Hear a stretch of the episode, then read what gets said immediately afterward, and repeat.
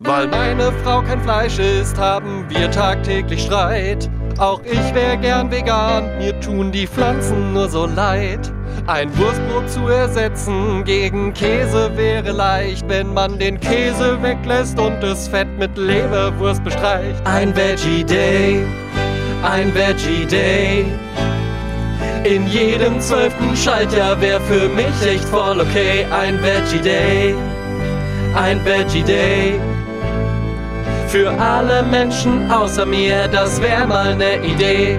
Ich muss was ändern, drum gibt es heute Gemüseauflauf. Damit der besser schmeckt, streu ich noch Hackfleisch obendrauf. Moment, beim Schlafen ess ich selten Fleisch, zählt das zumindest auch. Und haben verliebte Veganer auch Schmetterlinge im Bauch. Ein Veggie Day, ein Veggie Day.